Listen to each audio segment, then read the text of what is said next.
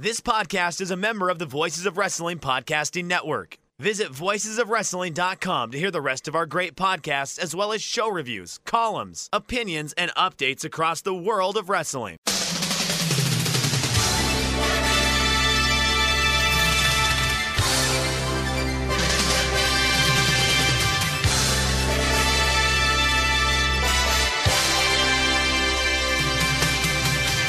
Hello, everybody, and welcome to the Super J Cast. I'm Joel Abraham, joined by Damon McDonald. Damon, how is everything?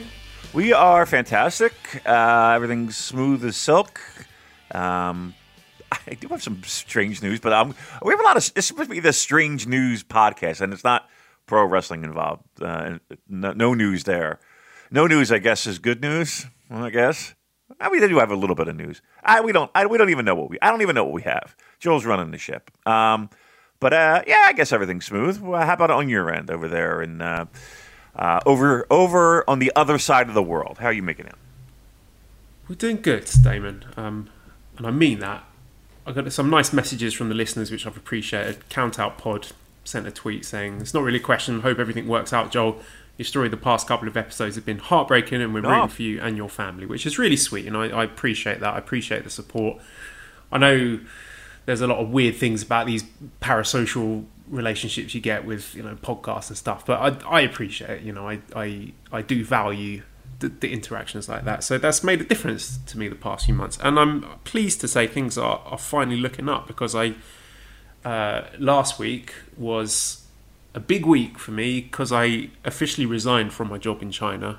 I decided you know there's no way i'm going to go back there without my family given everything that's happened. So uh, my my contracts over there will be finishing up in uh, end of July, so no intention of going back there. Um, just just the way things are going over in that country, it just seems they're getting more and more hostile towards foreigners, and it's like COVID has become a, a watershed moment there, and it's sort of being used as an excuse to kind of pull up the drawbridge, if you will, and really tighten things up and, and be very very uh, strict about who's allowed in and out of the country, actually. So uh, I don't see much of a future over there.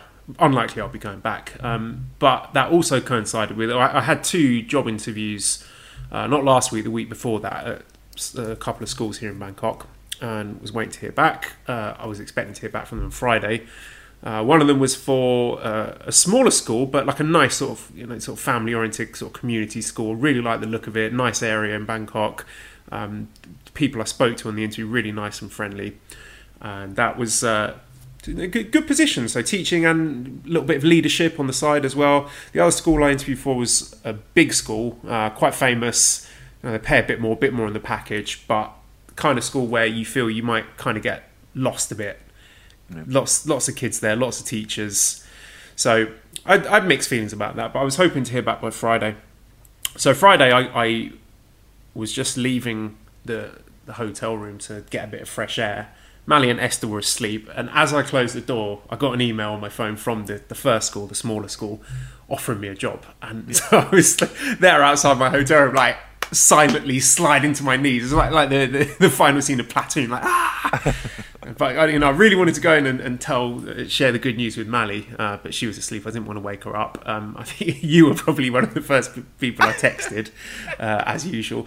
So that was a, a huge relief. Uh, so, uh, and the other school te- uh, emailed me a couple of hours later saying, "Oh, we haven't made a decision yet. Um, you know, we need more time to, to interview everyone. Hopefully, let you know by next week." But the first school said they wanted to hear uh, get a response from me on Monday, which I thought was fair enough. So I was kind of in this awkward position where I, I wanted to wait and see what would happen with the second school, but I just I decided to be honest with them, Damon. I said to the the second school, look, I've I've, I've got an offer here from another school. They would like me to get back to them by Monday, and I will. I will give. I've committed to giving them a decision by Monday. Is there any way you could, you know, let me know as soon as possible?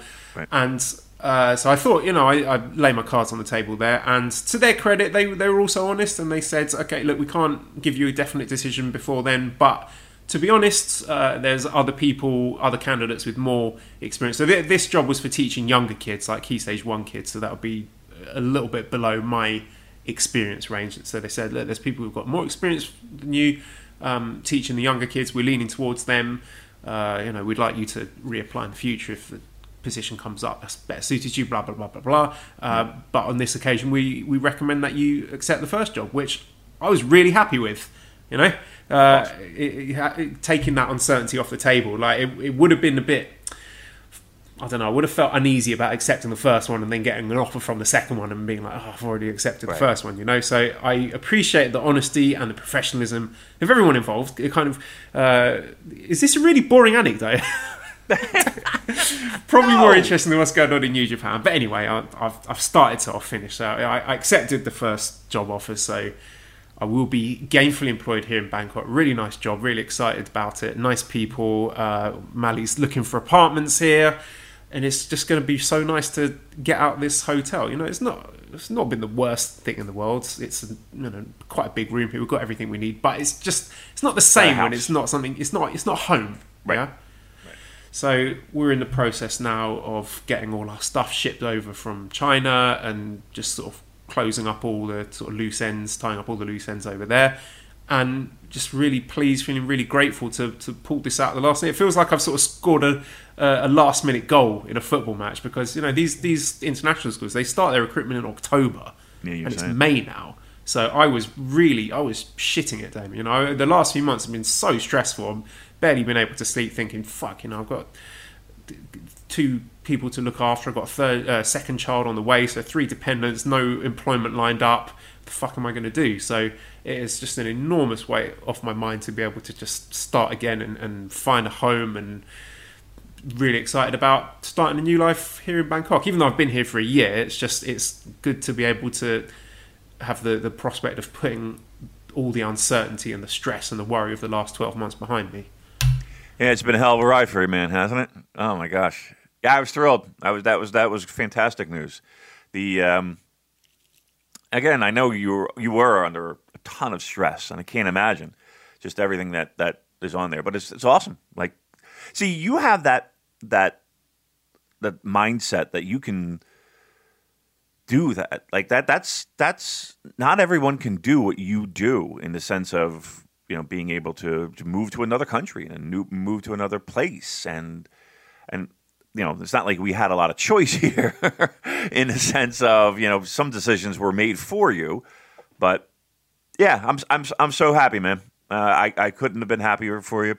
It was uh um i, I just like the fact that you know you have d- definitive answers and you've been there a year. You know you're comfortable. It's it's you know it's just a matter of i don't know putting a putting a period at the end of the sentence you know and just getting some closure off of it. So good for you man. I'm i'm happy. It's uh you got a lot going on and uh, to take that off your plate i know that was a, a big deal. And here's the thing too.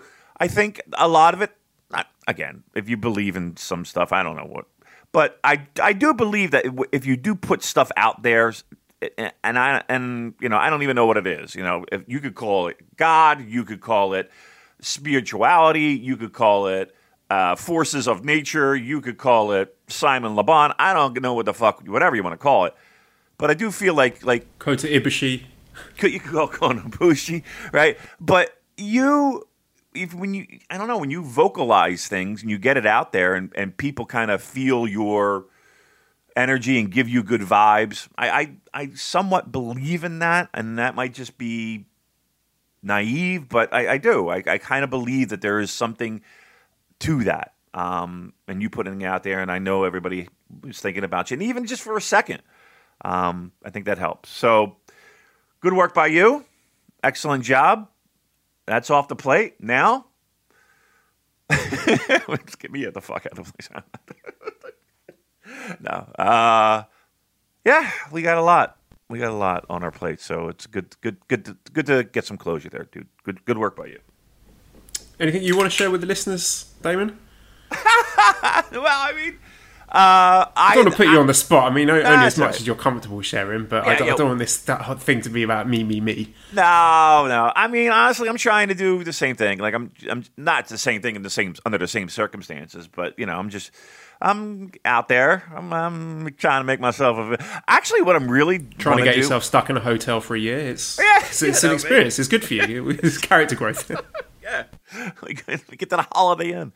Um, you know, with all the COVID stuff and everything and everything and blah blah blah, you, I don't know. I'm, I'm kind of under the the the the thought process of you only live once. You know what I mean? Like, who would have thought all of this would have happened in a year and everything being shut down and uh, just all everything that everybody had to go through? So it had me reevaluating stuff, and I'm like, ah, what do I want to do? And I really want to do my own agency. I want to do my own Google Ads agency because I feel like I'm really good at that. Um, and I make companies money.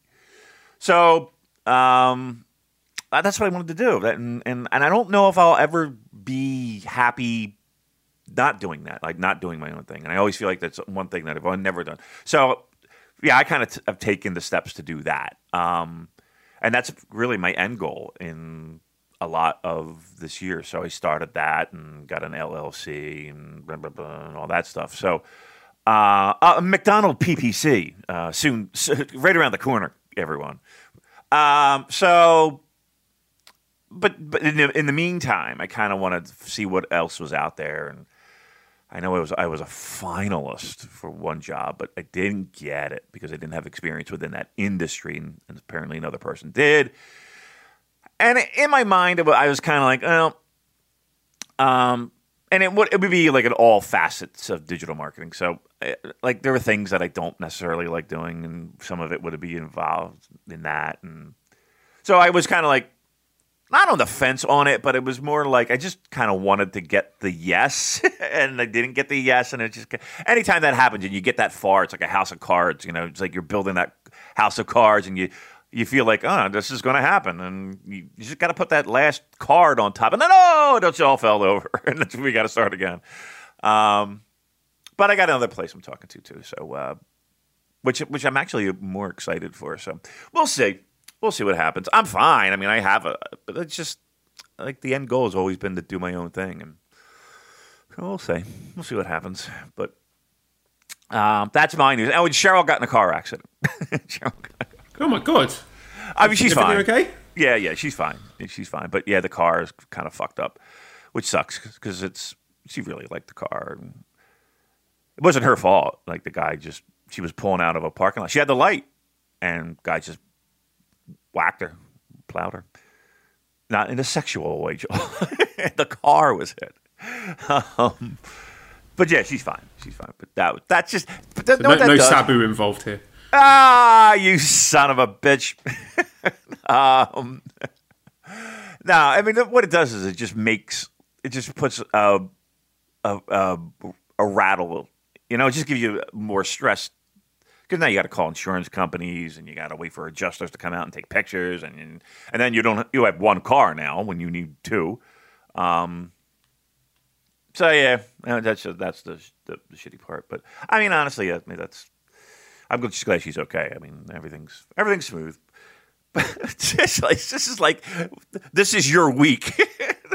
Talk about your week everybody's like, "Oh my God, will you people shut up and talk about pro wrestling?" Well, I wish we could. Surely, surely this is more interesting than what, what's going on in New Japan at the moment, which is basically nothing. I mean, where, where, are we with our best of series? How many, how, how, how many hours worth of content we've got left in the can for that? Oh, a lot. Yeah, uh, we got a lot. We got a lot. We well, the first the first version we got back. Um, we had all the clips in it, and we had a five-hour show that we were about to upload. I was like, we can't do a five-hour show, guys. So I just took a couple clips and um, put them on there. Um, Thank you to John Ensman for sourcing yes. those for us. And we'll, yeah. we'll, stick a few more on this episode, presumably. I don't don't think we're yeah, probably going for five hours today. No, no, yeah. I mean, I did see that we um, well, I'm sure you'll lead with it, but I did see they are going to start shows once again. Am I am I reading yeah, that right? That's right. Yeah, let's get into that then. So live events are returning in Japan on May the 22nd.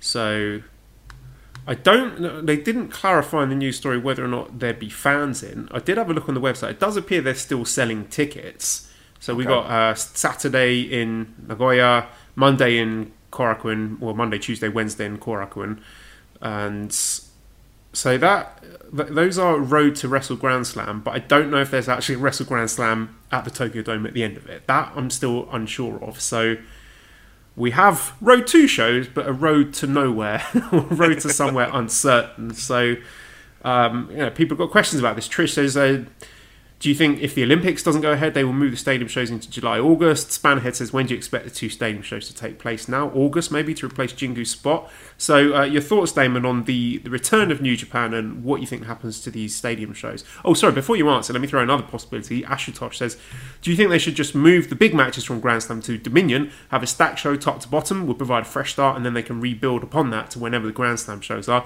I don't even know what the status of Dominion is at the moment. I mean, maybe yeah. I've just failed to do my homework here, but there just seems to be a lot of uncertainty right now. Yeah, I mean that's really the honest to god truth, and I, I don't think a lot of people know, um, and I think it changes based off of government guidance and their regulations. Um, I mean, we have these Korakuen shows coming up. Um, I mean, I don't know if they're guarantees at this point because again, I think that the, the situation is very fluid. Um, we don't know if there's fan involvement. I mean, again, tickets are on the site, but I don't know if they're limiting capacity. I, I who knows? Um, I don't know if they're limiting on the limiting capacity. Um, I'll tell you what. If the if the Olympics don't go on, I would find it very difficult to to see when pro wrestling events would be okay right? I mean, if they're not going to put on the Olympics where billions of dollars have been invested, um, and at least they'll get the TV rights and you know be able to air it. I mean, I mean they're not going to have people in the stands and fans and all that stuff, but I mean, to the, the, look, they they have blinders on with these Olympics. They are pushing straight ahead, and if that gets canceled, uh, I mean, I don't know what I don't know where pro wrestling would fall. To be honest, I have no idea. Um, I mean, summer would be they, they, this, this way. There would be plenty of buildings that would love to have them uh, at that point, but I, I don't think anybody knows. I really don't. I think they have very loose plans, uh, very fluid plans because they have to because they're just setting themselves up for disappointment if they say, okay, we're running X on this date. Mm, okay. COVID outbreak. Um, no, we're not. So it's it's got to be a fluid situation. Well, uh, in the meantime, while we are waiting for that to play out, there is plenty to sink our teeth into stateside, uh, and also in the UK actually, because there's a little tweet popped up from RevPro saying that Shota Umino would be appearing on their shows this summer. So, what are your thoughts on that? Because I'm a little bit unclear because you know maybe he's going to be on Strong. We know he's going to be in RevPro. Are these going to be live? Are these going to be taped? We're not exactly sure what the timeline is on that. Um, but I'm certainly excited to see him back in action. It's been a, a hell of a long time since I last seen the Shota Umino match, so I'm looking forward to that. And it seems like a lot of people are pinning their hopes on on him. You know, he's the guy. Oh, you know, save us, Shota. Come back to New Japan and, and make everything better again. Yeah. Um, there's a lot of pro wrestling that's starting up here in the states. Um, Ring of Honor's starting up. Um, they'll have fans in, in, buildings. I think it's safe to say that uh, Strong will have some type of fan involvement in the very near future. I think uh, what AEW is touring, WWE is is ramping up plans to to tour again, get back out on the road. Um,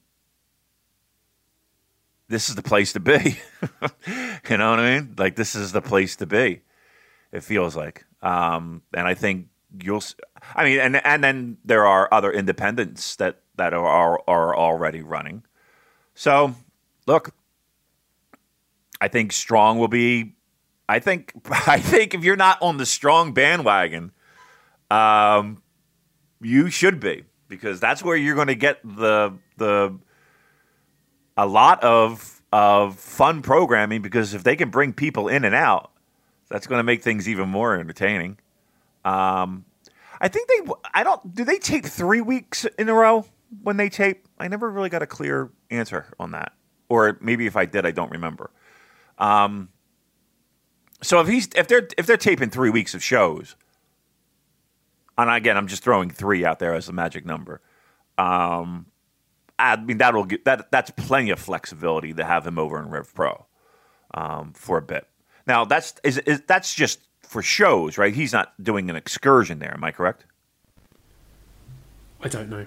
I have no idea. Maybe I should reach out to the RevPro people and see if they get back to us. But um, yeah, I couldn't tell you. I mean, it could possibly the what he's done in RevPro has already been taped, or it's going to be live. It's all up in the air. But at least we know we're going to see him somewhere. He will be on our TVs by the summer, whichever uh, continent he uh, happens to be in. Yeah, you'll see a lot of them. Let's put it that way, and that's a good thing, right? That's a good thing. No, nobody's nobody's complaining about that. But no, I do believe that ex, ex, this is this will be the, the, a spot until until things get sorted out over in Japan. Um, I think you'll see a lot more people taking taking the flight and just working some shots. Absolutely, I really do. Well, let's talk about one of those shots, which was Jon Moxley against Yuji Nagata for the IWGP US Heavyweight Championship, which was defended on Dynamite. And I watched this; it's on New Japan World. And just the, my first takeaway was just it's great to see wrestling in front of noisy fans who are allowed to yell and shout, and that was just very very refreshing to watch. Um, hopefully Japan can get there soon, but this was uh, enjoyable at the very least, and everyone treated Yuji Nagata with a lot of respect. They really put him over as a big deal. And I enjoyed having Ren Narita accompanying him to the ring. It gave it kind of like a, a prize fight atmosphere, and then Mox coming out to Wild Thing. I can see in ring Nagata looks to have lost a lot of mobility. He, he looks significantly less mobile than I can remember, you know, last year at least. But definitely brought the intensity here to compensate. And I always enjoy the vibe of a, a Mox match. You know, there's a, a, grittiness to it that I appreciate. Did feel like he was holding back on the strikes. I don't know if he was just trying to take it easy on his 53 uh, year old opponent or whatever. But uh, it's a good match. I would have liked another five minutes because I thought it ended quite abruptly. But again, with this and, and, the Kenta thing, if this is proof of concept of the relationship between the two companies, then I'd, I'd say it's a success. I want to see more of it. I thought AEW used Nagata well. People were really excited to see it. There, there was buzz online. These are the steps I think New Japan need to take if they are going to start to, to rehab their relationship with the casual Western fans. I'll tell you what. I think it's a. I think it's imperative that they continue this. Um, and I think they have a partner that, and again, as you said, this is the way Kenta, the the the way um, uh, Nagata was treated, the the presentation. Like I love the fact that they had him walking through you know, the backstage area.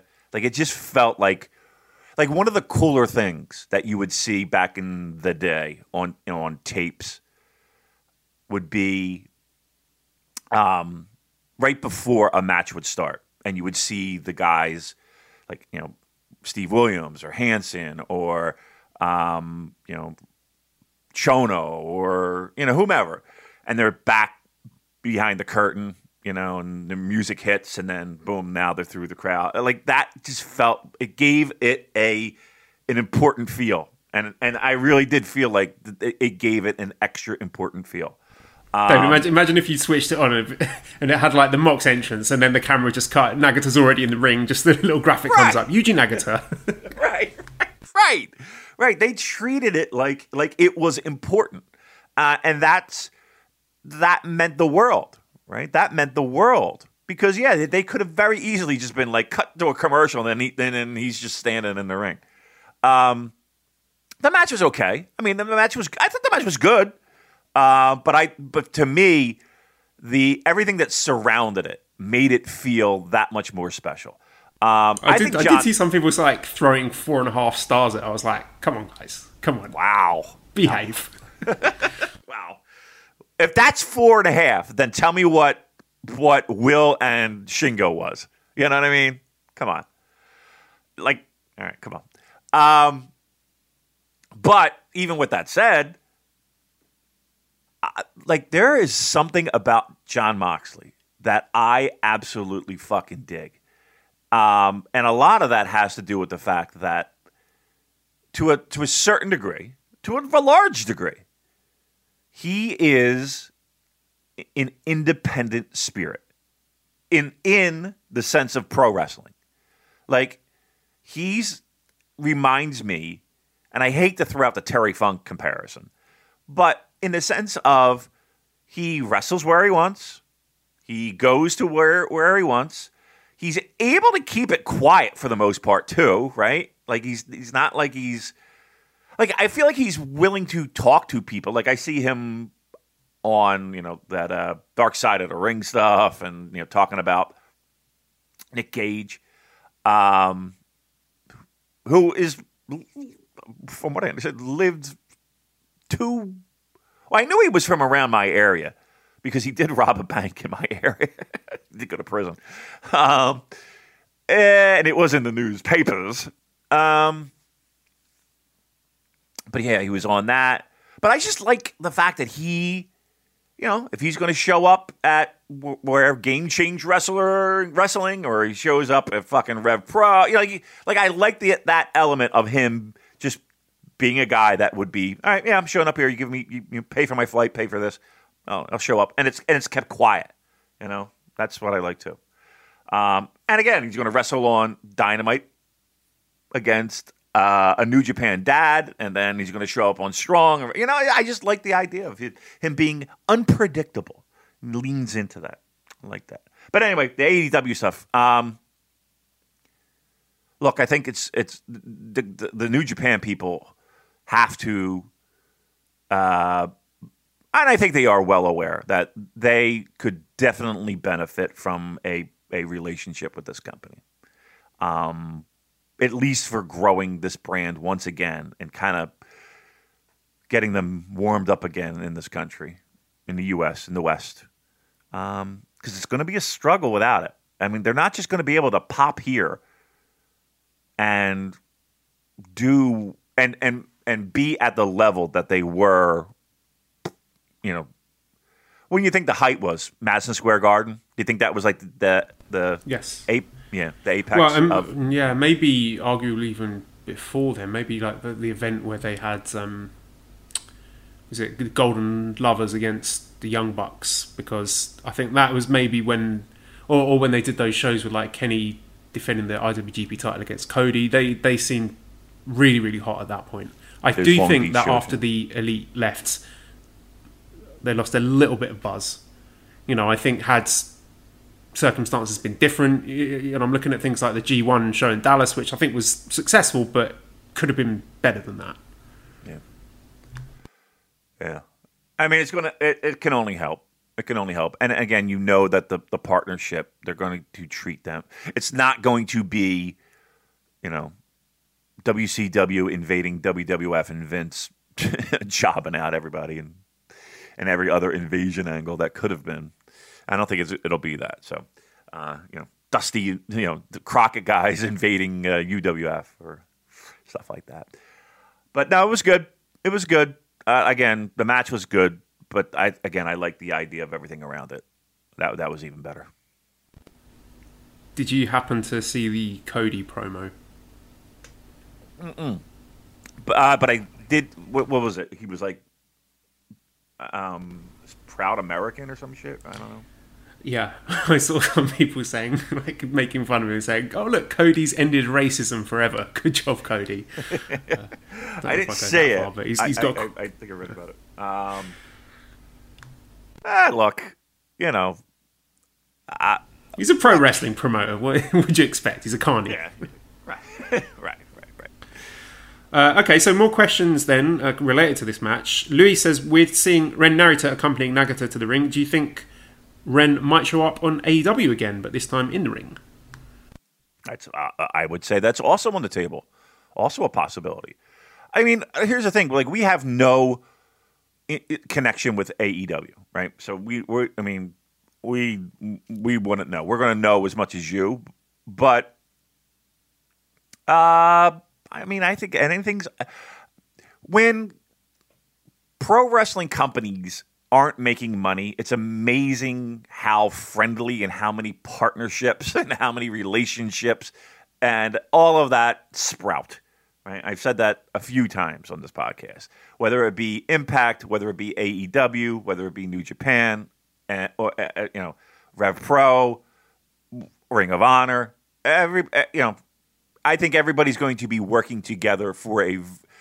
And I, when I say working together, I mean okay, Juice, you're and and Finlay, you work here for a little bit just until we can get you back, and um, Shota, you you're over here for a little bit, and Ren Narita, you might come over here, and uh, you know, all of that. I think I think everything. I'm telling you flat out, I don't think that there is much not on the table. Uh, you know, minus like Kenny versus Ibushi.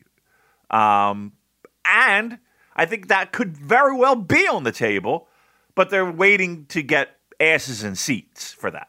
You know, there's there's different tiered things that are on the table where, you know, we'll do this now, but you know, we got to wait for we got to wait for people to make some serious money with these matches.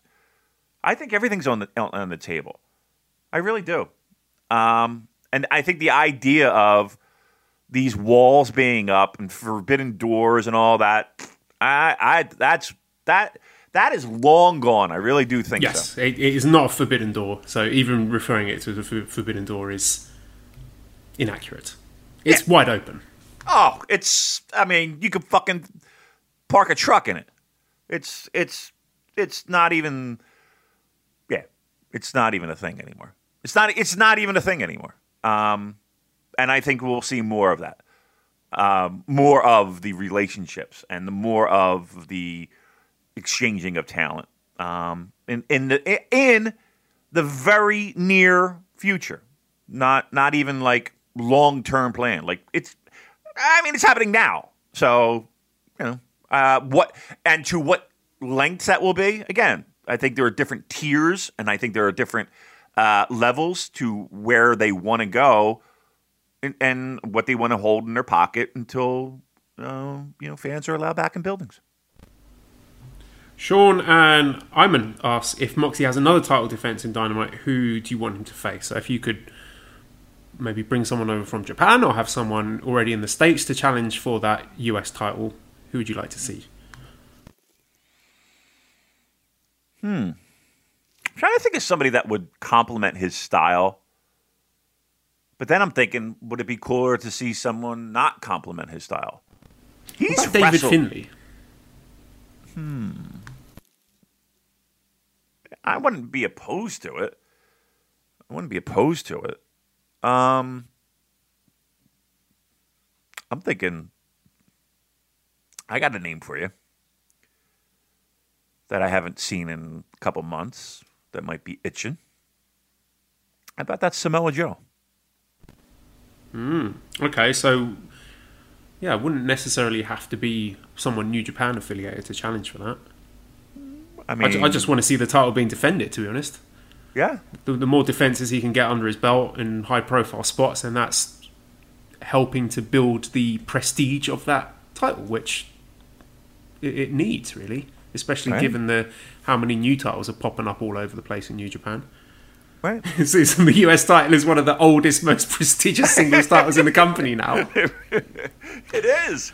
Who would have thought that that night at uh, Hammerstein Ballroom, uh, it would be uh, would be where it is now. But that's a thought, you know. I mean, that's a name. I mean, has anybody really talked about Samoa Joe at this point? You know, it, it, except I mean, he left, and everybody was like, "Oh, where's he going to sign?" Blah blah blah. I mean, that would be an interesting one, I would think, right? Um, from a from a new current New Japan roster guy. Hmm. I mean, he's not doing anything right now. Would Shingo be a good name? Yeah, I mean the match would be really good. They, have wrestled before, haven't they? I'm sure they've wrestled in the G1. Um, Did they? But yeah, weren't they in the same block in 2019? If they did, I mean, it is early in the morning for me, Joel, but I don't know if they did. I'm certain that they did. Yeah. Obviously, Okay. didn't leave much of an impression on you. I, Right, I, don't remember yeah, it being a really didn't particularly memorable match for what it's worth. But there's there's a name. How about I think they need it. I think he's too, they they need him in Japan. I'm thinking of people who are already in the states. I mean, maybe even Oh, all right. I mean, well, they, they can bring in if they, if they can bring in, you know, they bring in, you know, they they brought in Kenta, they brought in uh, Yuji Nagata. Why not? Why not bring in Shingo?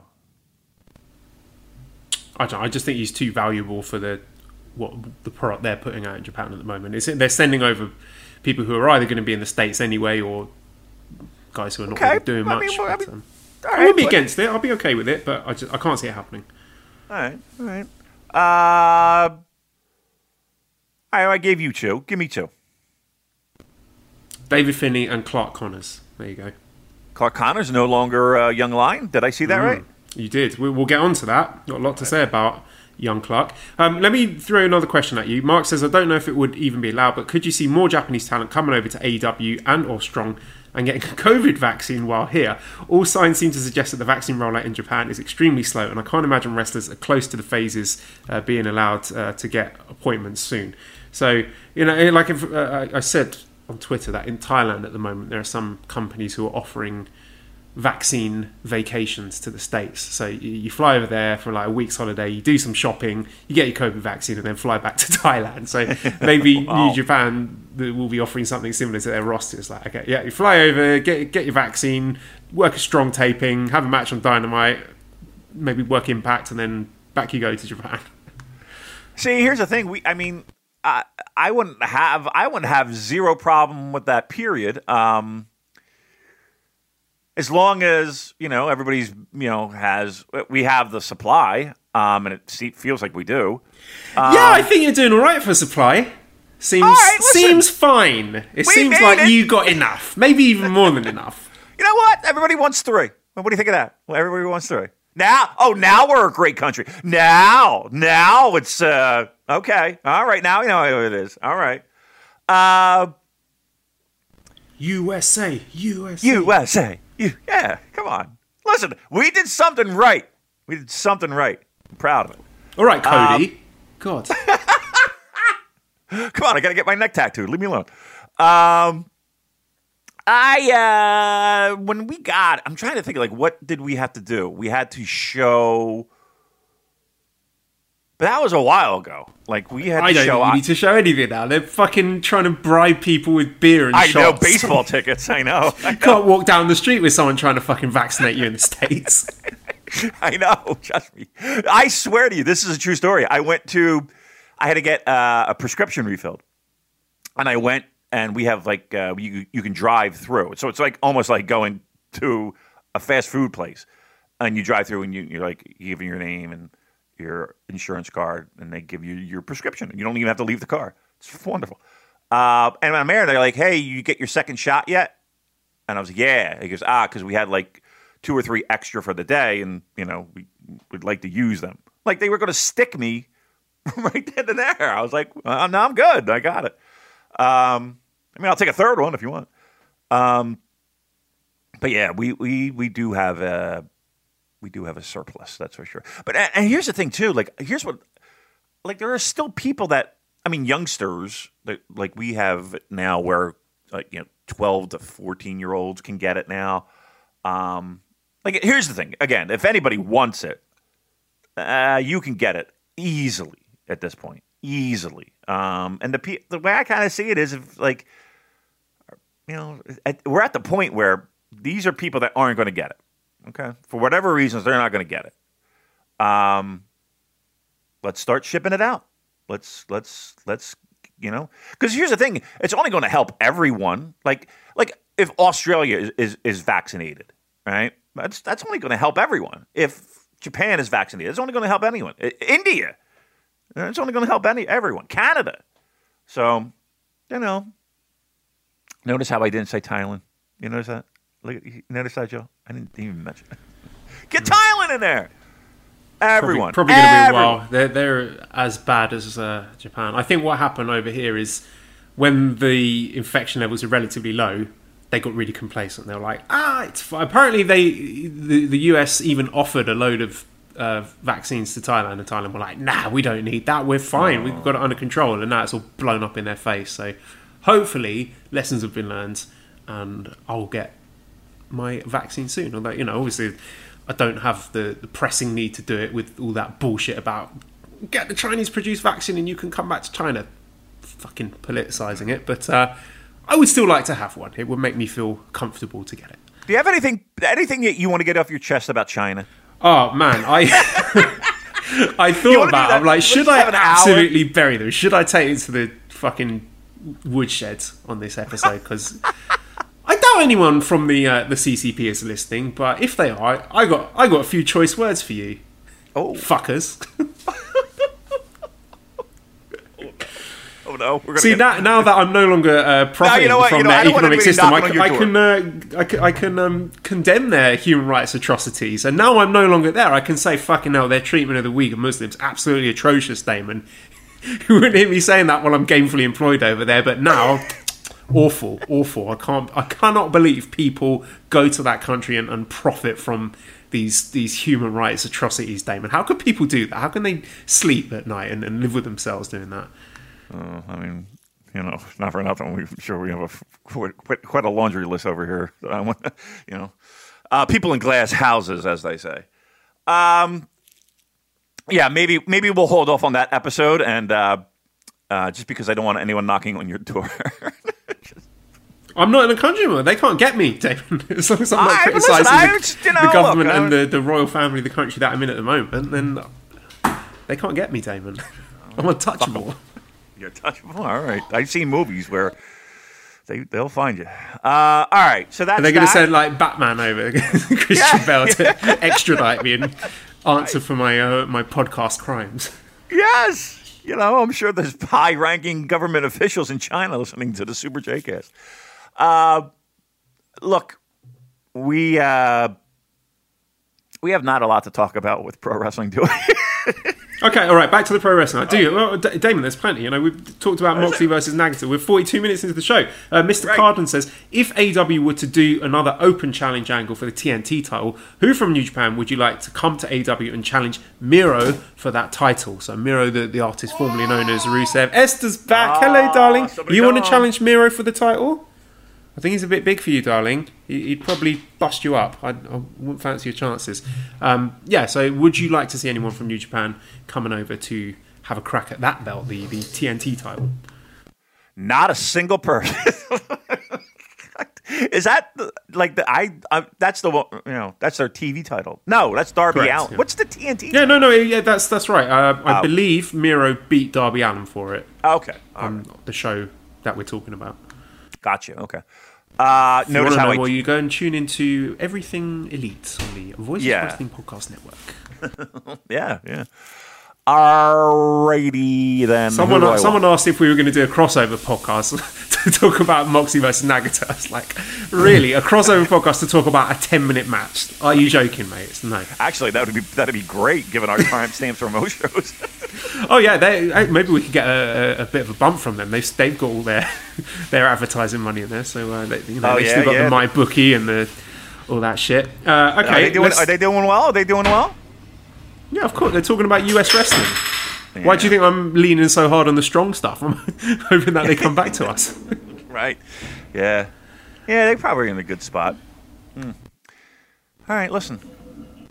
Well, we were there once. we were hot once. The glory days. Leave the memories alone. Uh, I know. All right. Um. Uh, who do I want? I, I mean, uh, You don't care. That's I fine. It's okay. I It's honestly don't. Uh, I, another match I watched, uh, where I've you know I've, I've seen these little matches popping up on World, so I thought you know I'll check it out. I watched Karl Anderson versus David Finlay. I, I wasn't planning on watching that, but when uh, an interesting looking ten minute match pops up on World, I thought why not? Uh, you know, it, it's not likely to convert me into becoming a, an avid Impact fan. You know, it's more like I, I just want to see what Finlay's up to. But I, I, I do appreciate the way these promotions are working together. It, it seems like a healthy relationship with Impact. It's providing alternatives to uh, uh, the, the the monolithic, monopolistic industry leader, which you know I, that can only be a good thing.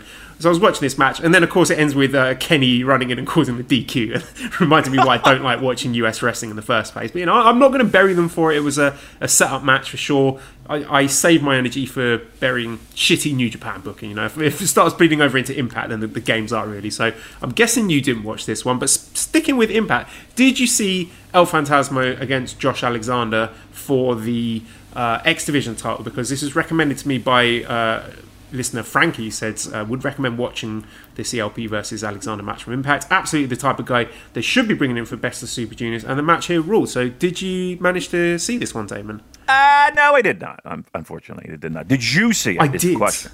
I did see it, and I, like Frankie, was really impressed by Josh Alexander. He's reminds me a bit of Kurt Angle. He's got like the wrestling oh. headgear on, the the um, the singlet, and a very sort of mat grappling based style. So I like the look, I like the gimmick, and I, again, it just makes you wonder if he would be interested in flying over for some matches or a best of the Super Juniors because God knows that the New Japan Junior division needs uh, some fresh faces in it right now. You know, uh, the match was really good. You know, we know what ELP can do, but uh, you know, he definitely played his part here. It made Josh Alexander look good really good match. It, made me want to see more of Josh Alexander. Certainly made me want to see him in New Japan. He looks good. He's got intensity. He's got wrestling chops. Good transitions. His moves look like they hurt. Like there was a the, the climactic part of the match where he it was like a, a power bomb into his knee, looked really nasty, and then transitioned that into an ankle lock. So if New Japan can work out a deal, that's a no-brainer for me. So again, if anyone hasn't watched it, fire up New Japan World, check it out. Josh Alexander, very very impressive. All right. So you you're recommending people go out? Uh, is it a, a, go out of your way and watch, or yes, I would say go out your way and watch it. It's you know it's not particularly long. It's like the, the whole video file is about twenty minutes, and I, I guarantee you'll come away with it wanting to see Josh Alexander in New Japan. Whether or not that happens in the future, who knows? But again, I just I like to see these partnerships with AEW and Impact, so you get interesting little opportunities popping up like this. All right, Esther. All right. We get it. She's always trying to put herself over this one. Really? All right, uh, let's move on to New Japan Strong then. So ah. we opened up with. Oh, so this is the Collision tour. Started off with Rocky Romero defeating AJZ in 10 minutes 56 seconds via backslide. Uh, so we've got Dave, we've got another uh, three-letter initial wrestler here, and eventually, I hope this is going to pay off. I, I want to see uh, an AJZ versus TJP versus DKC versus ACH versus ELP letters on a pole match where all those letters are suspended above the ring and the wrestlers have to climb up a ladder and, and retrieve three letters and whatever letters they they retrieve that's that's what their new name's got to be I don't know maybe I need to workshop that a bit more it doesn't seem that good when I said it out loud. it sounded better in my head than when I've actually vocalized it. But uh, I, I, thought this was good. I thought AJZ looks good. He kind of reminds me of a young Billy Gunn, actually. Very, very hateable gimmick uh, in a good way. And this guy's a kid. He's only 22 years old. He's from Ohio Valley Wrestling, so he's he gets the standard introductory singles match with Rocky. You know, Rocky's the, uh, the gatekeeper here on Strong. I thought uh, AJZ showed some good stuff here. I like the, the pop up punch, very athletic. He showed a lot of passion. Selling was good. I liked him using the anyone who's seen the movie Enter the Dragon. He used the, the roper counter to the armbar with biting Rocky's leg there. Finish was really interesting, really remarkable here with Rocky stealing the win uh, with a backside. You don't often see that with uh, these these new young guys coming in. Usually Rocky will go over pretty comprehensively, but they made AJZ look very strong here. And I think that's significant. You know, I don't know if he's going to turn out to be a, a huge success, but anyway, it, it is good to see Strong doing some what, what I think is really good quality scouting, finding exciting talent in the American independent circuit, guys who haven't been hoovered up into the performance center uh, yet, you know, and, and, perhaps AJZ should be gunning for uh, a spot in the LA dojo to train with Shibata. I mean, I would be if I were a young American wrestler. I think the DKC it could be the blueprint for that path for, for other wrestlers, and looking more long term uh, AJZ, he's the golden boy. Let's pair him up with Jordan Clearwater, get a strong tag division cooking. So, what did you think of the match? What did you think of AJZ? I liked AJZ. Um, I thought the match was more than fine. I mean, it's hard to to get super excited about you know an opening match like this, but um, I here's what I do like. I like the fact that you like people know that okay, You're in the ring, singles match. It's Rocky Romero, and I don't know if it's people get out their their critique notebook, you know, but they, they kind of know that it's time uh, to. St- I, I don't want to say if, if they've got the chops, right? You got to, you know, it, it, you're treating it like it's a tryout, right? Um, and I kind of like that. I only in the sense that like you're in your mind, you're kind of rooting for the person to do well, right? And if that's AJZ, if that's Fred Rosser, if that's fucking you know whomever, right? You know that they're when they're in that spot, like in at least in my mind, like I'm rooting for them to do well. And I thought they did well. Kept up. Uh, I think Rocky's fantastic. Rocky's been all over the place. It feels like I've seen more. I feel like I've seen more Rocky in the past week than I have uh, in months. Uh, but it was good. It was fine. Yeah, and it was surprising. A little backslide win. It was fine. What was that? Like it's uh, eight minutes. You know, it's good. Our second match was Lio Rush and Fred Rosser defeating Hikuleo and El Phantasmo. So Lio Rush got the pin over El Phantasmo in 9 minutes 53 following the rush hour. And I just think it's kind of cool how we have a, a sort of Hontai New Japan army in Strong. And it kind of feels to me like Fred Rosser is the, the de facto leader for that. I, I don't know if you feel that way, but I, I sort of get really good dad energy from Fred Rosser. I really like him. He just seems like a nice dude. Uh, anyway, so we've got a tag match here with relatively deep history as far as strong goes between the participants. You know, ELP and uh, Lio Rush have had a few matches together uh, in uh, Super J Cup tournaments over the last couple of years. Rosser and Hikuleo also approaching their rubber match as well. So right. I think in, in Strong we sort of moved beyond the four random dudes paired together era and we're starting to, to build some long term stories here. Nice little appetizer for the Fred Rosser against Hikuleo no DQ match coming up. I really like both promos afterwards from Rosser and, and Lio Rush. I thought it yep. put over the feuds well, made me excited to see the next chapter. One thing not so keen on is Alex Koslov heel commentary. It's quite irritating.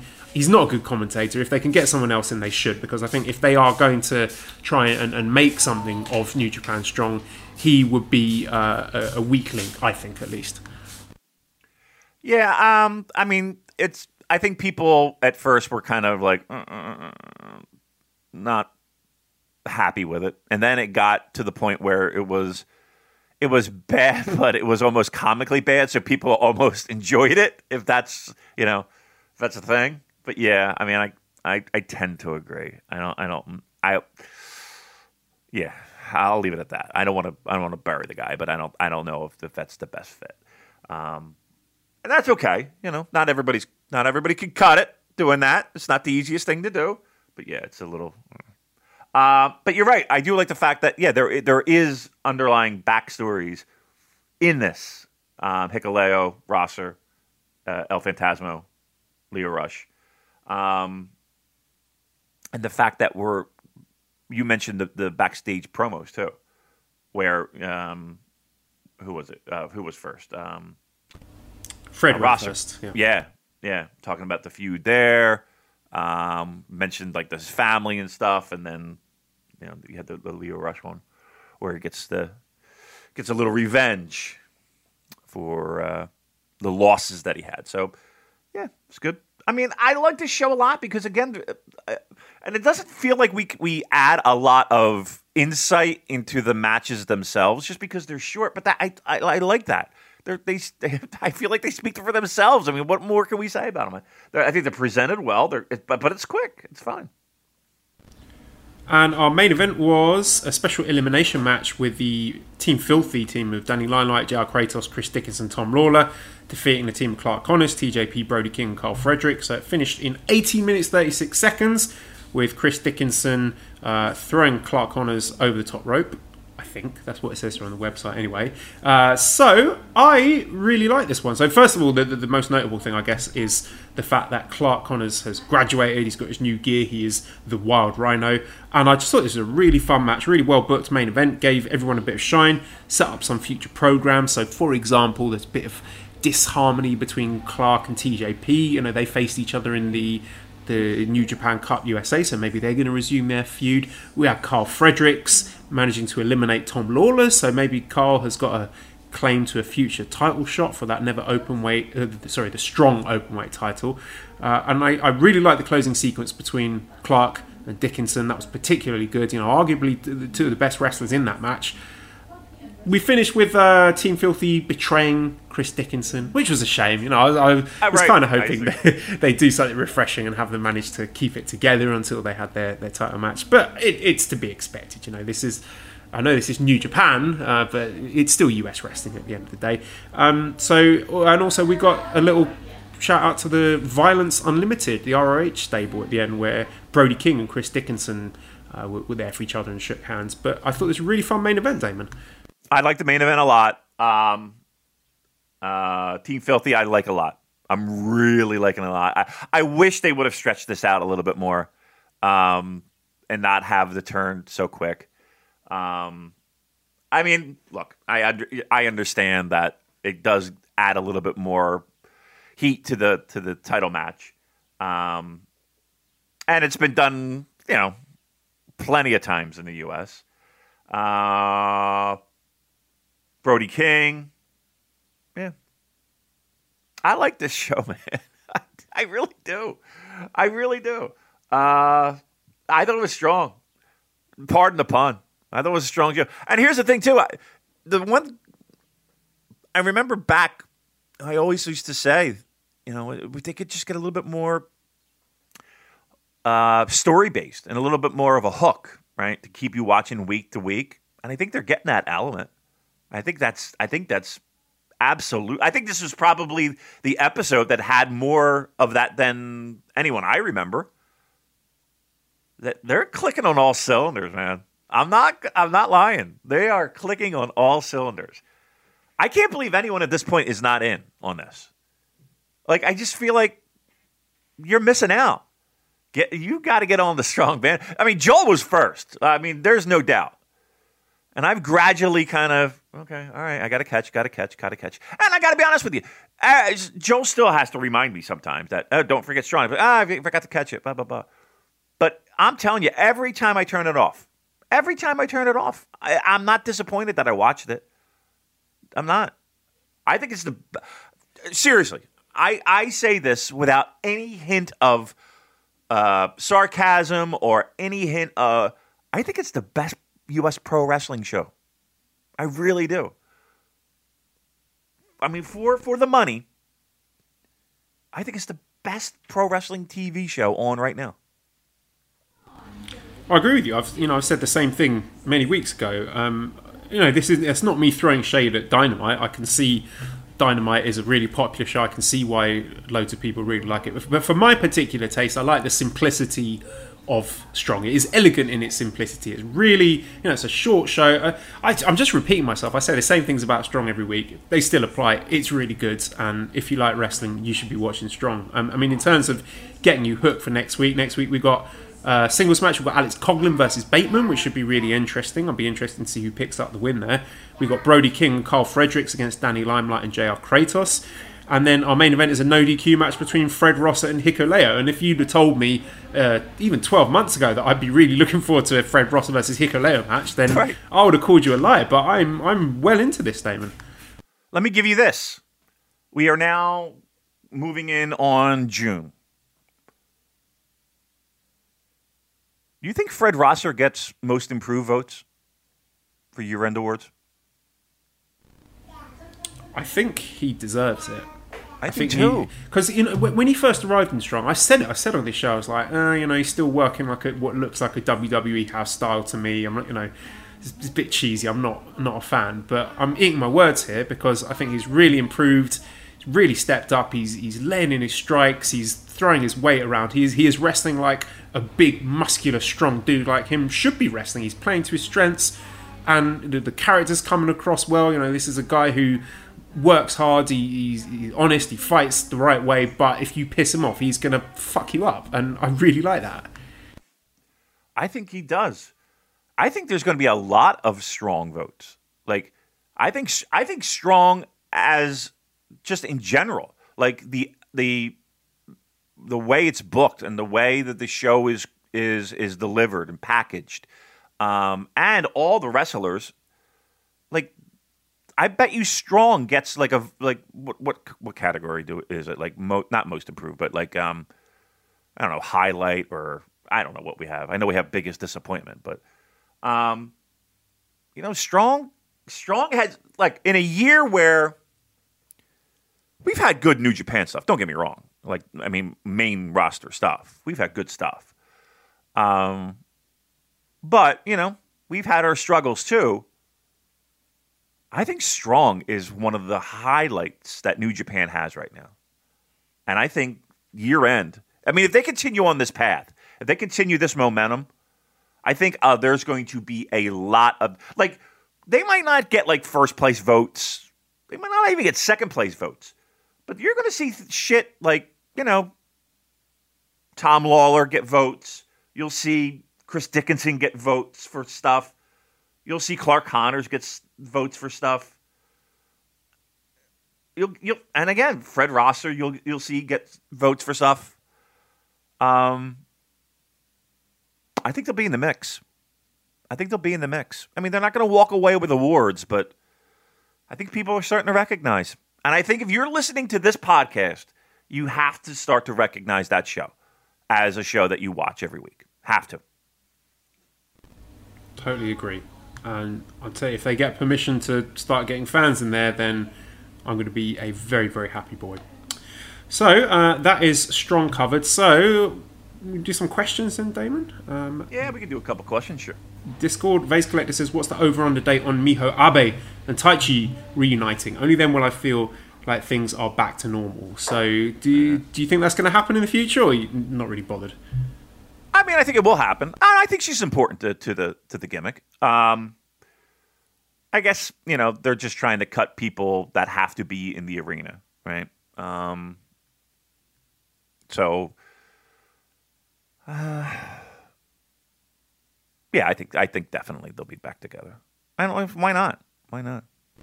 Yeah, I feel Zach is kind of playing a, a similar role at the moment, but I would never say no to getting Miho back. I'm, I'm a fan. I think it, it enhances Taichi's gimmick, so hopefully we get to see her soon. Uh, Bash says, What do you think of the new Apple podcast subscription service that's announced today? Will you be joining or sticking with Red Circle donations? Look, I know nothing about it, so if someone can uh, tweet me or message me and explain what it is and can I make money from it, then I, I, I'm all ears. I don't know. Do you know anything about the Apple No. podcast subscription? No? Well, let us know. We're, we're always open to new things like that. Uh, although I think Red Circle's been good for us so far. Pe- people have been quite generous with that. It's always good to see the um, money coming in every month and, and people digging into their pockets and supporting us. So thank you for all the people who've done that. We we appreciate you. Absolutely. Um, okay, so Dylan says if there was an ESL or Pro Wrestling Noah type split of talent from NJPW, who would you take from New Japan to build a new company around? So I don't know, let's say Okay. maybe one person, or you could do more than one if you want. Who would you be taking to, to build your promotion around? Who'd be your ace? Um, I would take Okada. Hmm. Broken down old man. Uh, Okada his listen, all he needs is all he needs is a little rehab. Take some time off, rest his bumps and bruises. Uh, he's come up. He's he's what thirty, if that.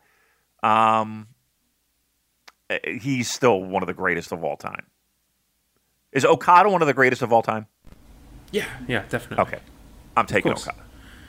I am taking as the star of my company, building the whole promotion around Great-O-Khan.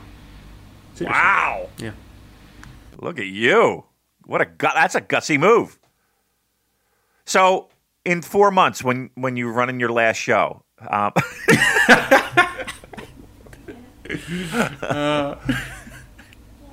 you have wait. You have that entire roster. You're really going to take the Great-O-Khan? Yeah, it's going to be a sort of 80s style uh, Saturday morning ITV World of Sport promotion. Wow! Look at you. That's gutsy. Who's your second pick? Um, Dick Togo. No. Ah. No, uh, I, I if I can take from abroad as well, Yeah. I would take Clark Connors. Wow. Oh, look at you. That's that is going to be my flagship feud in my sold Great out O'Con- Tokyo Dome. Clark Connors. O'Khan against Clark Connors. Wow. I mean, okay.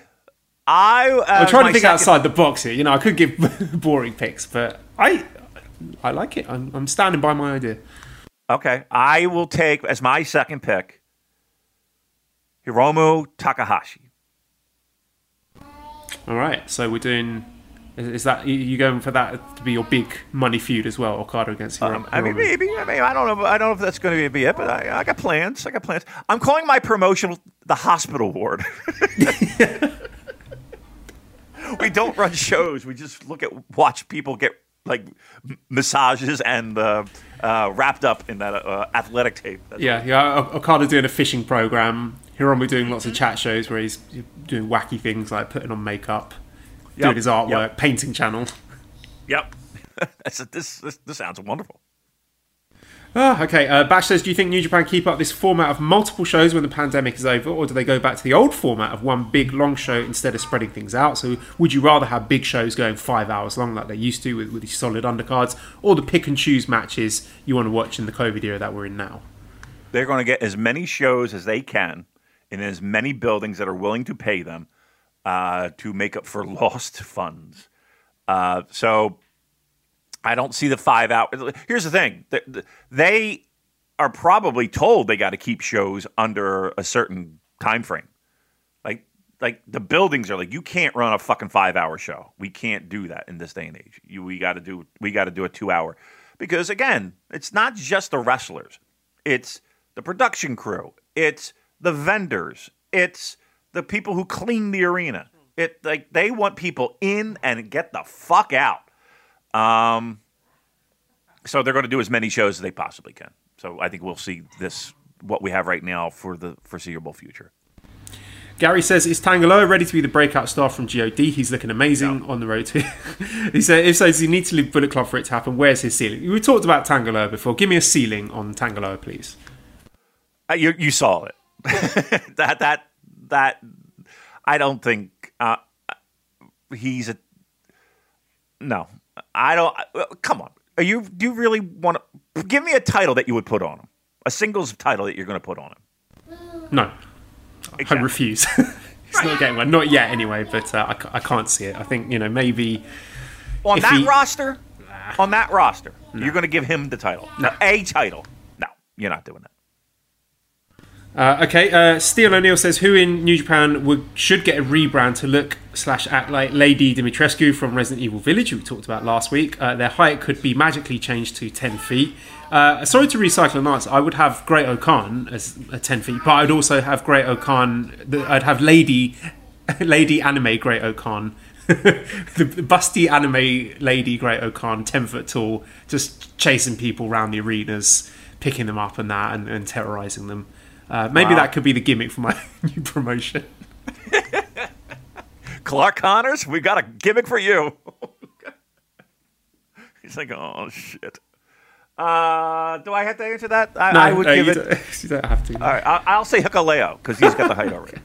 Uh, MMA Army says if you could pick one of the older, currently contracted post 40 club back to their prime in current day New Japan, who would it be? So Nagata, Tenzan, Kojima, etc. Removing Tanahashi from this is he's probably most people's choice. So if you could uh, bring one of the dads into their prime, who would you do? Hmm. Kojima was awesome. Triple Crown winner.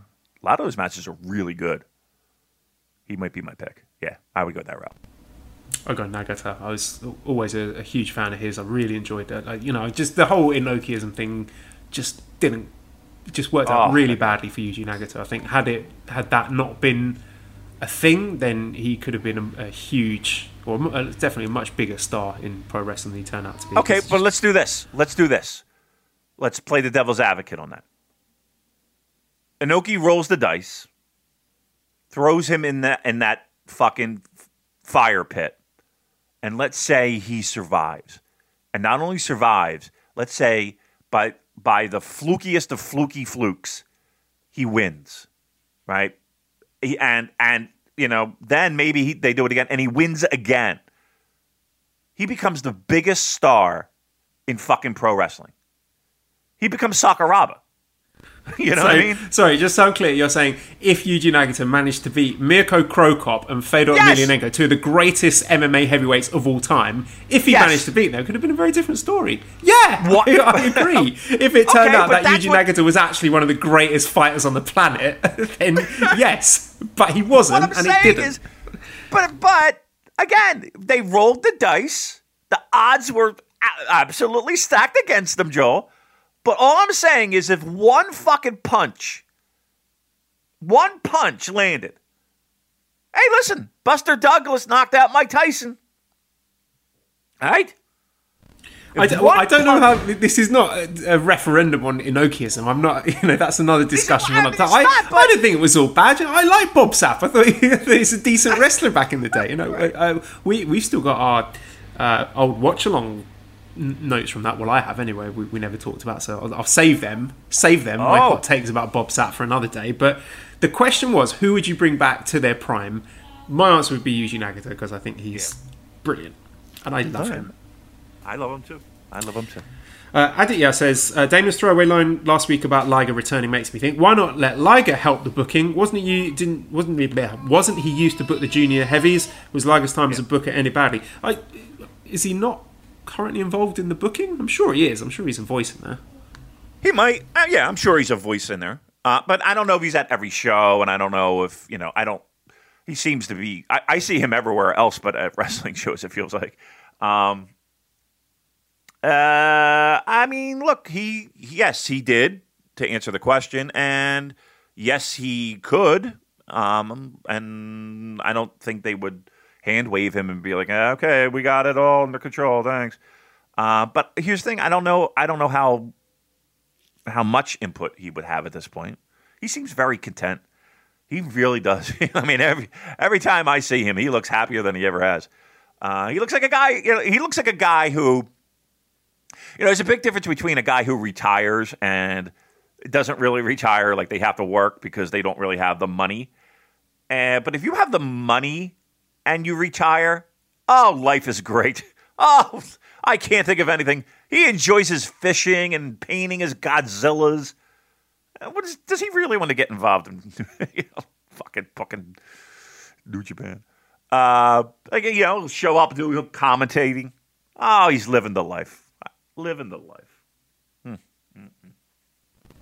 Let me jump into our next question then. Cola Blue says there's a great Ibushi interview on the website about the 99% negative reaction about the unification, and also has a great bit about Ibushi's personal dojo being his quote unquote mind palace. So the question is, what's your mind palace? Um, I'm not exactly sure what a mind palace is, but I sometimes uh, like to imagine myself walking around the Spencer Mansion from the uh, Resident Evil, Resident Evil remake, without all the monsters and zombies in there. But I just, I just like the architecture. I like that house. I like the mansion. So I sort of imagine I'm walking around there because I've played it so many fucking times. I know it uh, off by heart. So uh, there's my answer. Do you, do you have a mind palace, Damon? Well, I will say this: that in my house there are two rooms that I think I get most of my decompression. You know what I mean? Like there are rooms that just have a certain f- feel, I guess, that I prefer. Uh, one is our bedroom, like, and we say it all the time. It's just like literally you're brought, oh, you're taken away from the world. Uh, and truth be told, second is my bar. Like I, we just sit out there, and it's like it's just a, I don't know. It's just like a like a, a good place. And so yeah, I def I, I definitely can subscribe to that theory. Uh, but I would say bedroom bar. Alfredo says, "What what would be the best way to separate the current world title back to the heavy world and intercontinental straps? Who does it? I thought we were past this. That was the one saving grace of them doing this stupid fucking unification is that we stop getting questions every month about how they're going to separate the belts. It's not going to happen. I don't think they're going to do it. I, I don't think we're going to see the IC title again. Personally, Yeah, I think it's. I mean, they. This is it. That this is this is it. Let me, uh, all right, now that you've had some time to digest it, what do you think of the title, the actual belt itself? it's okay. I mean, it's not a terrible looking title. I just think the problem is that it's replacing one that I thought was sort of aesthetically perfect. So, yeah, it's it's fine. Still don't like it. Still don't like it. I really don't. I just, I just, I just, I don't know. Just, I will say this though. Somebody had mentioned it too. It feels like it fits Will perfectly. like like you know what I mean? Like like around his waist. Like it feels Yeah, like it was like yeah. custom made for him. you Yeah. know? Even the, Um, the, the little wings on Eh, it as well. They honestly, just seem to I suit it, really don't like the look of it. But oh well, you know, it is what it is.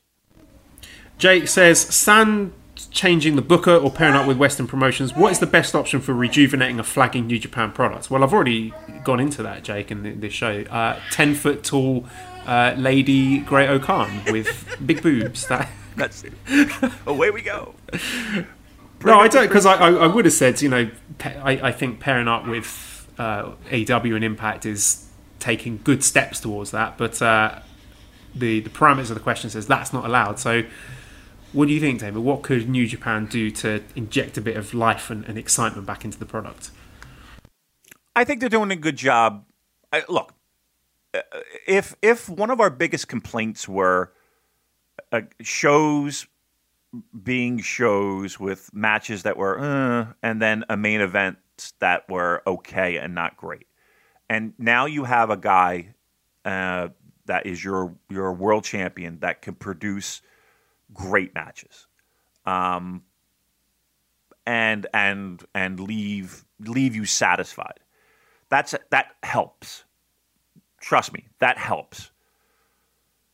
The biggest problem is this: start, stop, start, stop, empty, sh- empty arena, half full arena, programs being scratched, uh, just just a lack of d- overall direction. Just because it's hard to have any momentum or direction with the way that things are going on over there.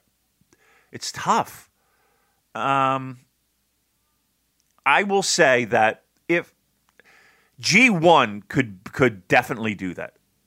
I feel like everybody's on board when it comes to G1. You know what I mean? Everybody kind of gets back on the ship because they know they're going to see some great stuff overall. Again, there are times though, but they I, I hate to say it, they got to really do a do a great job. And I don't know if we're in that that that super G1 era anymore, right? We're in that opening night great, a handful of matches in the middle great, and then finals great kind of mode. And I, I, I hope that they find a way to get out of that because they really need that could be a great tool to respark energy and and and chatter and that. Um, so I think I think they really need a, a solid G one to get people back on board. Dr. Gary says, at what point do we see the transition of Tanahashi to full blown dad status? Do you see any other titles in his future? I, I still think he's way too valuable to. I don't know if I could ever see him just becoming sort of random dad in a eight man undercard tag match. I always think there's enough cachet with him to, to be doing something interesting.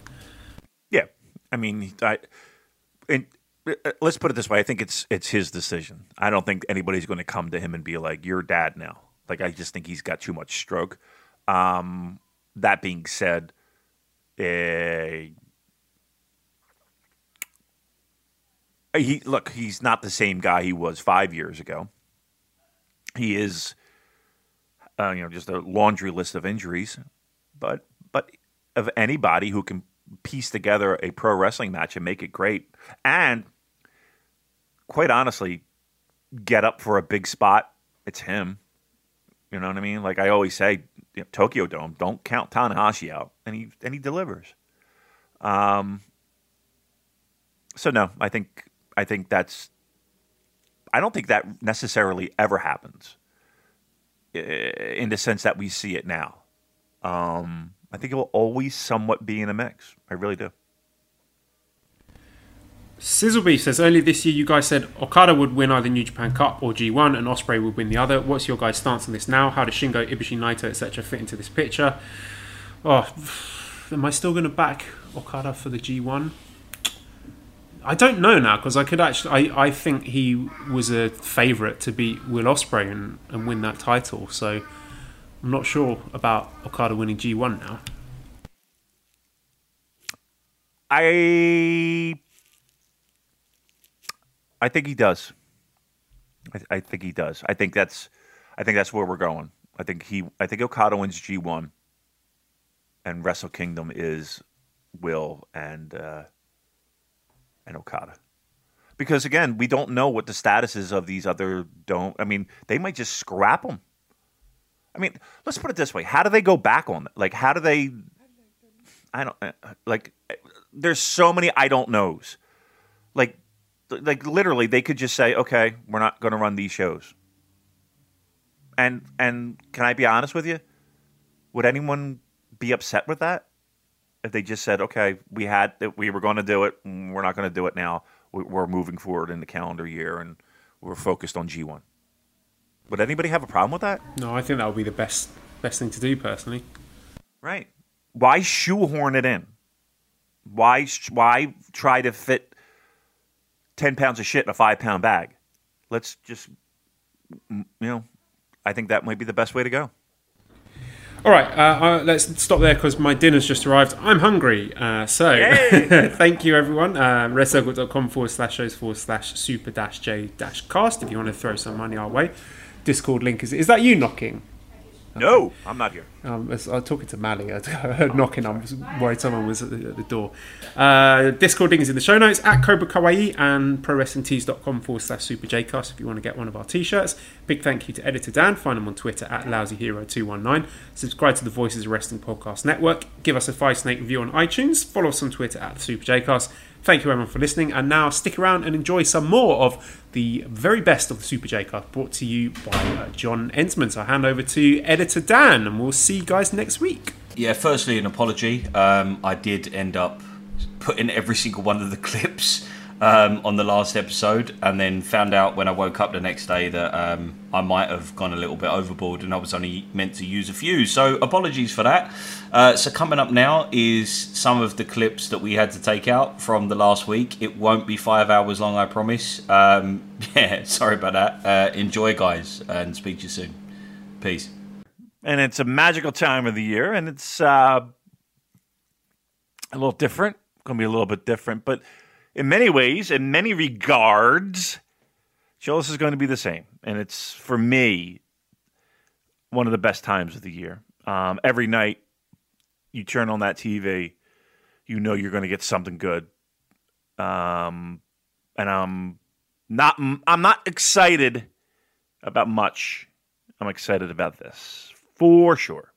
So, so okay, whatever time that might wind up being East Coast, I'll, uh, the minute I wake up, TV pop on, and then I'll and then I'll watch those matches to be to remain spoiler free because I have people in my life that okay, of course I'm not on Twitter, but oh they'll text me. Is oh, Cheryl going to run in the room and be like, "Oh my god, did you see Ishii just getting the big upset there?" Right? Would it be my my cat will instantly speak English? Hey, Okada got a big win there, didn't he? Oh, fuck yourself, peanut. That's that's as as the kids like to say. That's my jam stranger things have happened in the fucking world of pro graps, as the kids hate saying, and I do too. I know, I know, I know. Jericho doesn't, you know, this is his band. Fuck, does he? He right. do whatever he wants. no masks for Jericho Cruise. Uh didn't he perform at like that Sturgis rally, that motorcycle rally yep. thing? Yep. Yeah, that turned that's turned into a nice little idea, didn't it? Nice little super yeah, spreader it didn't idea. go very well, did it? Ah, you know, a couple people were sick, and you know, hey, look, everybody's gonna be all right. It's just a flu, dude. Just a flu. Everybody's gonna be all right. Ah, what? How many people got it? Oh, okay. How many dot? Okay, from that one event. Oh, gotta hear, gotta hear some Fozzy though. Got to hear some Fozzy. What? You sick? Okay. Ventilate? What? Okay. Got to hear some Fozzy. Yeah. Fucking world stinks. I've got this mental image of Ospreay and Jay White laying out the match beforehand, and Jay White suggesting stuff, and Ospreay being like, "No, I've got a better idea. How about I, I do a, a top rope drop kick and a, a pip pip cheerio and a, a springboard OsCutter?" And Jay White just sighing and being like, giving up and being okay, well, whatever, we'll do it your way. Like you know when you're in primary school and there was always that one really annoying hyperactive kids who you play with, and they keep changing the rules so they can look cool and win. That that's what this felt like. Ospreay, he looked like a, hyperactive kid who's living out some kind of power fantasy, and Jay White, he looked like he'd given up and phoned it in. And, and then add to that the backstage promo afterwards, Ospreay channeling the spirit of Kenny Omega. I don't know if you've seen this one, but it's, it's uncanny. He sounds exactly like him. He declares himself the Billy Goat, making one of the most horrific sounds I've ever had the misfortune of hearing. Like the man looks genuinely unhinged. He he looks like he's been sitting at home for months, getting shit on by everyone on social media, rightly so. Finally making it back to Japan, getting back in the ring to do what he loves, and genuinely believing that he's the best wrestler in the world who can do whatever the fuck he wants. And maybe I'm being worked. Maybe this is his plan. Maybe it's a, a heel turn. But honestly, it ruined that match for me, and it's making me pray that Ibushi knees his face in next week. So Wow. there you go. There's there's my rant over.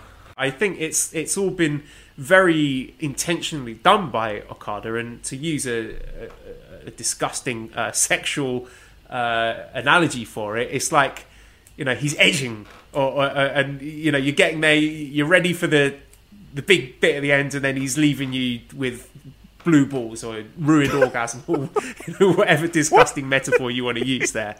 But it, it all feels very intentional, but I can't give it the double thumbs up until I've seen what the payoff is. There's not a podcast on God's green earth that's going to compare Okada matches to Edge.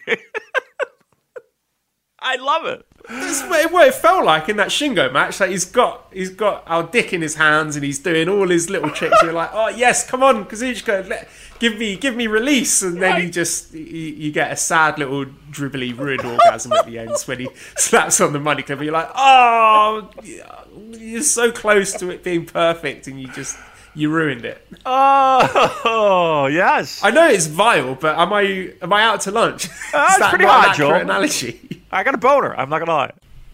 Upbeat. All right. Sticks to some good news. Did you see the Riki Choshu TikTok videos? Yes. I wonder if I could replicate that. That was the first thing I, I said in my mind. I was like, That's what I, a promotional video for your penalty box for the, the penalty box bar uh. with you doing those Riki Choshu TikToks. I want the like you know the one where there's like little clones of him in the background or the, the one of him showering. That's what I want. I'm gonna do. I'll do the dance. I'll do the dance one. The where he's like, left arm, right arm, left arm, right arm, up, up. up. I could do that. I think I could do that. I'm not very coordinated when it comes to the dancing. Um, I did see that. He's he. he why would it got? Why would why would why is he on there? What is he doing? What is he? What is he? What is he up to? He's probably incredibly bored. Me and Mally went through a TikTok phase as well when there was the lockdown in Thailand. So I'm not going to judge him. But then I realised after about a week, I was like, well, I tell you what happened was um, I was sort of playing around with it for a while, you know, uploading some funny videos, me and Esther and whatever. And then the algorithm got me because every time I open it up, there'd be just my feed would just be populated by uh, exclusively of videos of like sexy Asian women doing like sexy dances. So then I was like, uh, okay, it knows me too well now. I've got, I've got to delete this app before I get in trouble. I know. and I don't know how it happened. I have no idea how. I didn't subscribe to any of this. It's just like, we know you, Joel. This is what you like. This is what you like looking at. So here you are. I was like, fuck it. Joel- Get out of my head, TikTok. I swear I'm the same way. This happened to me. Wait. So, okay, again, I have, uh, you know, I have an an Instagram account, but I only I don't post anything, and um, uh, I just use it to follow. Honestly, breweries and um, you, to be truthful. Um, and but yet, like I'll look at my like you know you just hit the little search button, and it is all like college age girls, um, and or girls who work in kind of pseudo strip clubs, like not like a Hooters, you know, not that's not really a strip club, but you're wearing a, a lot less clothes than everyone else. Um, and it's all these girls doing that these those dances, whatever the I don't even know.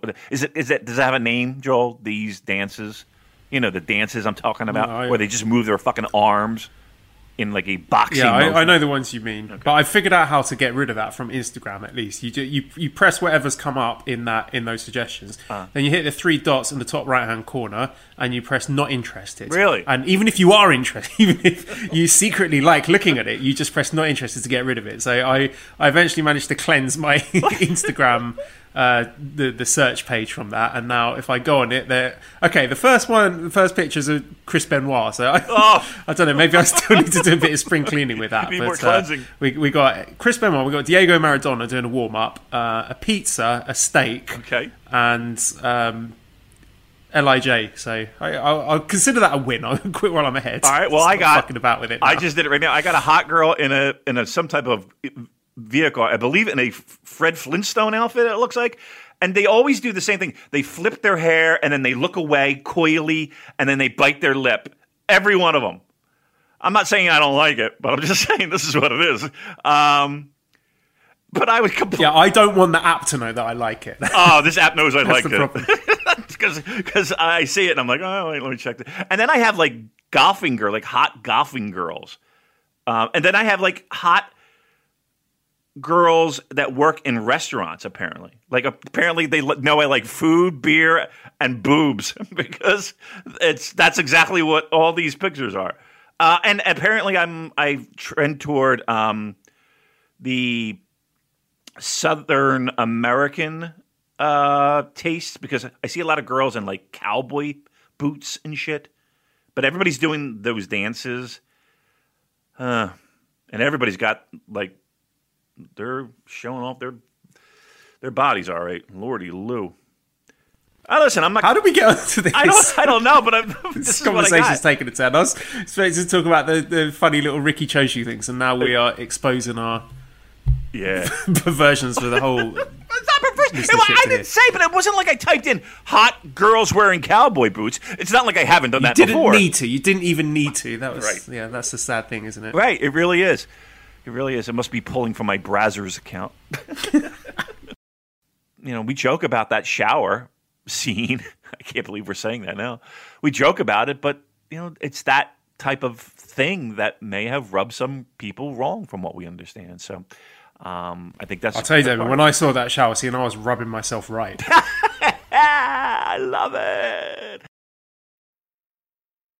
Uh, I'm, I'm sorry. Uh, you, there might have been a problem with Skype.